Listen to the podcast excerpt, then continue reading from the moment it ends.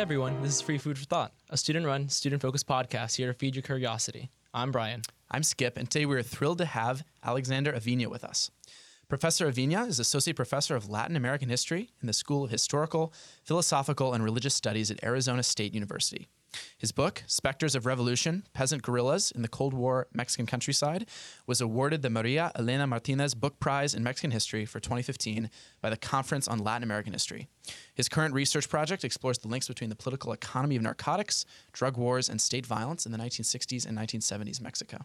And thank you so much for joining us, Professor no, Avina. Thank you guys for having me. No, of course. Um, to get started, we'd like to ask our guests to talk about an inflection point, a place where they had to pivot or adjust in their career or personal lives. Can you share a moment with us? Sure. Um, so I went to, as an undergraduate, I went to St. Mary's College of California in Northern California, and I went there to play soccer. Um, so I got the I got the chance, the amazing opportunity to play uh, Division One uh, college soccer. Uh, my dream was to play professionally at some level, right? Um, that that's the whole goal. The the school stuff is like what my parents were pushing, and and you know my parents are un, were undocumented migrants from Mexico with little. They enjoyed very little formal schooling, so they always made it a big deal that my siblings and I got the best education possible. But I wanted to play soccer, right? So, but by my last senior year, by my senior year, it became apparent that I wasn't gonna have a future as a professional soccer player. I wasn't as good as I thought, and thanks to the amazing mentorship that I received um, by from professors, uh, in particular Dr. Myrna Santiago, um, a historian of, of Mexico and Latin American history. Uh, you know, th- my entire time there, she was pushing this idea of you can go to grad school, you can go to grad school, you should think about it. And I was always putting it away. No, no, no, I'm going to go play in the MLS. It's going to be fine. Uh, but by my senior year, I, I realized that I, I had to to seriously, junior senior year, I had to seriously consider that that this whole soccer thing wasn't going to play out, and it didn't. And I'm really glad that at very specific moments of my college career, I had the these mentors who were there to to provide alternatives for me and to see to see and appreciate that I, I had the the potential to do something else, and they they were able to cultivate that. And I will always be grateful for for Dr. Santiago and and and her uh, constant, patient, subtle ways of pushing me away from sports and to think about history as as a career, as a, as an academic discipline and by my last year is when um, I decided that yes, my soccer dream was going to be over, and I was going to do this PhD in history thing. So, what in particular drew you to history as you know a major, even to pursue as an undergrad? I know you know obviously you had interests uh, with athletics, but what kind of drew you in uh, on the academic side? It took me a while to get to history. I mean, I, I had always enjoyed history. Um, I, have always been a, a, nerd in terms of reading. Um, uh, I lived in Mexico for two years, so my parents took me back to Mexico when I was five. We didn't come back until I was about seven. So when I got thrown into the U.S. school system, I didn't know English, right? So it took me three, four months to earn, learn English, and once I did, I couldn't stop reading. So I've always loved reading, um, but I went through several majors, and it was really uh, mentors like Dr. Santiago and others at my at my university who who started to to show me what a career in history would look like. Um, my parents didn't go to college. I didn't know that you could get a PhD in history. Um, so it was through, it was through the mentorship of, of other of professors who had similar life experiences to myself that I started to believe that my interest and passion in history could actually lead to a career. I loved writing, so I, at some point I was going to be an English major um, and, and, teach at, at, the high school level. I always thought I was going to teach. I did feel that vocation that I wanted to teach, um, but uh, through again through this mentorship and through this uh, the guidance that I received in, at, at, the university level. Um, you know, I could see that I could have a career in history as a researcher, not just in teaching it, but also researching and producing original historical uh, research and narratives that I could share with with uh, college students. And that that sounds great. Um, but what about specifically history? Ended up focusing you on Mexican and Latin American history. Was it your upbringing? Was it your cultural past? What was it? Um, I know you've in the past said that you've been drawn to Guerrero yeah. by your father, who talked about him about, about the area so much. So yeah. if you could expand on that a little bit. Yeah, no, definitely. I the history part also comes from uh, my maternal grandfather who who was a campesino. He was a peasant. He was a sharecropper for all his life. He died illiterate. He never learned how to read but he was a great storyteller. And he transmitted that storytelling ability both in content and form to my mother. And i grew up listening to these these fabulous histories of mexico from two parents who had very little formal schooling. Right? so and i always viewed we always in my household always viewed history as a way to uh, as directly connected to our identity, right? Particularly as a member of a migrant family living in the United States, history uh, religion, culture was seen as a way to protect us in, a, in what was perceived to be a foreign land that at sometimes at times could be very hostile toward us. Um, so history was a like a, a, refuge almost, a way where we could cultivate our identity in a, in a protective way. So the Mexico, I focus on Mexico because of my family. Um, I didn't do Mexican American history. I didn't do Chicano history uh, for a variety of different reasons, but I, I chose Mexican history because of my family, and it's a very personal thing to me. So your fascination with with kind of narrative, I think, really plays out in your work a lot. Um, you've said uh, revolutions and revolutionary politics, for example, are deeply personal, and you um, have that kind of focus on the personal and, and the kind of narrative. I'm I'm just curious about um, your own personal engagement with your research as a historian. I know you've talked about um, your past and your and your context, but you can can you talk a little bit about uh, how you own your own interactions as you're doing these research with these stories that you're reading? Yeah, that's a, that's a really good question. Um, the histories that I'm researching, especially these two revolutionary movements that I cover in my first book, right? The fact that they weren't successful has contributed to them being under researched or not researched at all. That and the fact that these two movements actually experienced not just a physical counterinsurgency at the hands of the Mexican state, but they also suffered a war of memory in which the Mexican state tried to eradicate physically and in terms of memory that they even existed, right? So I'm fascinated with this idea of trying to un- using archaeology as a metaphor, right, to uncover and unearth these histories that were uh, figuratively and literally buried by by an oppressive Mexican state during the 1960s and 70s. The the struggle is how to come up with a narrative form that captures a revolutionary movement that did not succeed, um, that uh, a movement that's defined by failure, not success. Um, and it, historical narrative has a real issue with that. Uh, historical narratives still, to this day, can suffer from a bit of positivism can suffer from a romantic style narrative that is one thing after another and, and if one concrete thing after another. And sometimes there's very little room for hopes, for dreams, for utopian desires, for longings, particularly those that have been defeated and crushed politically and militarily. Um, so for me, thinking about narrative actually is an entrance point to the histories that I'm researching. Thinking about narrative allows me to think about how I'm going to get at these histories to begin with as a researcher, and and thinking about um, using more unorthodox structures of narrative to get at these histories that, that have been uh, buried or, or silenced or marginalized for so long.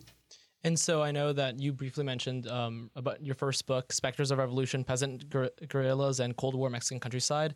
I know some of our listeners maybe not may not be super familiar with the two failed revolutions that you're talking about. So if you could kind of go into it and maybe talk, talk about your findings a little bit and why failure was so important in defining um, the Mexican state as it is today. Yeah. Um, sure. So, in this book, I tried to cover the two short-lived guerrilla movements that emerged in the state of Guerrero during the 1960s and 70s. Both, interestingly enough, were led by school teachers, rural school teachers, um, Genaro Vasquez and, and Lucio Cabañas. Lucio Cabañas actually emerged from a rural teacher training school called Ayotzinapa, which has been, um, because of the disappearance of 43 Ayotzinapa students in 2014, has been in the news more. Um, these two movements developed, as I show in the book, after repeated efforts of, of trying to get some sort of reform from the Mexican government uh, through peaceful, legalistic, constitutional ways. And at each turn, they, they were repressed, usually violently, by either state police, by the Mexican military, or they suffered everyday forms of violence at the hands of local political bosses. So by the late 1960s, you have um, veterans of social movements that had been, uh, peaceful social movements that had been repressed that were being persecuted, they arrived at decisions that the only way that they were going to get radical, meaningful reform and change in Mexico was to wage armed struggle. And that's how we get at these two different guerrilla groups um, led by school teachers. Uh, the more consequential of the two movements, the Party of the Poor was led by Lucio Cabañas. They ended up developing uh, a guerrilla force of up to maybe 300 fighters. They had the support of dozens of rural communities in coastal Guerrero. And it really took up to a third of the Mexican army to be sent into the state to crush them militarily um, in the mid 1970s. And the way that this was accomplished was not necessarily by attacking the guerrilla fighters themselves, but by going after the civilian base of support for the group. Right. So we, it, it, it resulted in something that in Mexico is referred to as the dirty war, where the Mexican military, political police, and state police tortured, raped, and disappeared people throughout the 1970s. Um, Lucio Cabañas himself died in battle on December 2nd, 1974.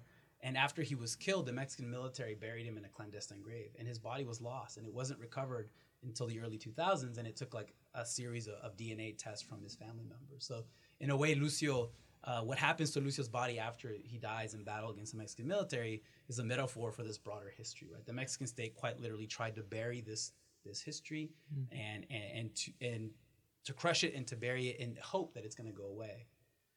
It didn't because people in the area always remembered Lucio Cabañas. And in the 1990s, we have a new cycle of guerrilla struggles in, in Guerrero that's quite explicitly drawing on this traditional, le- this guerrilla legacy of the 1970s. And to this day, we have guerrilla movements in Guerrero. Right.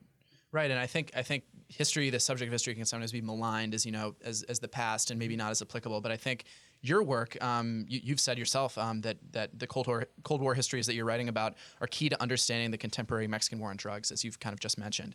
Um, can you talk a little bit more about how uh, these movements in the 60s and 70s, you know, just elaborate a little more on how they directly tie into present day systems economically um, and other and otherwise? Sure. So my current research um, focuses on the same time period, and it's based on a lot of the research that I did for the first book, but they involve uh, themes and topics that I couldn't integrate into the narrative of these two, the histories of the two guerrilla movements. Um, when I was researching this time period, I kept coming across references to drugs, to anti-narcotics operations, and I figured it was something um, completely separate from the anti-guerrilla struggle that the Mexican state was was launching. What I ended up finding out later on, and what I'm working on now, is that Mexico has its first modern war on drugs um, during the 1970s. And the way that this unfolds in Guerrero is it serves as cover for the extermination of these two guerrilla movements. So um, officially, these guerrilla movements didn't exist. What you had was a struggle against bandits, you had a struggle against cattle thieves, and you had a struggle against narco- narcos, right? Um, so the, the, the narrative of a war on drugs was used to, to suffocate and to exterminate armed social movements in the state of Guerrero. Um, some of the military counterinsurgency experts that were involved in getting in destroying these guerrilla movements um, by the late 1970s and early 80s will become narco traffickers themselves right? So it, to me it's this this uh, i'm still trying to wrap my mind around it. You have people who were trained at us military academies mexican mi- military officials who got specialized training in the us who go on to exterminate these guerrilla movements. And what they do afterwards is to apparently become involved in a burgeoning political economy of narcotics. Because even though this war on drugs, as I see it, is a, is a discursive and political cover for a war against poor people, there is actually a massive, massively increasing level of narcotics production in Mexico, uh, responding primarily to U.S. demand. Um, but when the people, when the military officials are actually sent into Guerrero to fight, they're not fighting the narcos, they're not fighting the growers, they're not fighting the, the traffickers. Uh, they're fighting the uh, uh, the guerrillas. There's there's one quote that uh, a Mexican scholar got from interviewing somebody who had participated in, in the Dirty War in the 1970s, in which he says um, something to the extent of, "Look, with the marijuana growers, we had we had no beef. Uh, we had no beef with the marijuana growers, but with the guerrilla, we had to fuck them up." And to that that one quote says so much to me, right? So I'm trying to integrate this this history of state terror and violence in the 1970s into a, a, a study of, uh, of, of the war on drugs in Mexico that begins in the 1970s. And the link to that is, is what's going on today in Mexico. Since 2006, we've had what, like 300,000 homicides, 40,000 disappearances. Um, uh, at the same, and there's been also, and, and this gets used as a cover to, to go after social movements, but we don't hear about that as much in the United States. Um, and although a lot of these drug problems obviously come from the nation itself, from like people within, a lot of people would point to U.S. intervention being the kickstarter to a lot of these like narcotraficantes getting traction in these countries, getting funded by uh, CIA, FBI movements covertly, obviously, so nobody could find out. Um, and even now, you can see America intervening in places like Venezuela or um, other Latin American countries. So, could you speak a little bit to the U.S.'s involvement in the the growth and the strength of the narcotraficantes that are present in Mexico today? Yeah, no, that's, that's, a huge, important question. Um, so I think anti-drug policy or U.S. drug policy is is an, an arm of the broader U.S. imperial approach to to, to Latin America, right? So, um, the to, to, to, to, cite one clear example, right? So if you watch the latest season of, of Narcos, right? Yeah. So Narcos is based in Mexico. Right? So it covers this this incident in the mid 1980s when Kiki Camarena, this DEA agent who was undercover in Mexico, gets picked up by the Guadalajara cartel and he's tortured to death.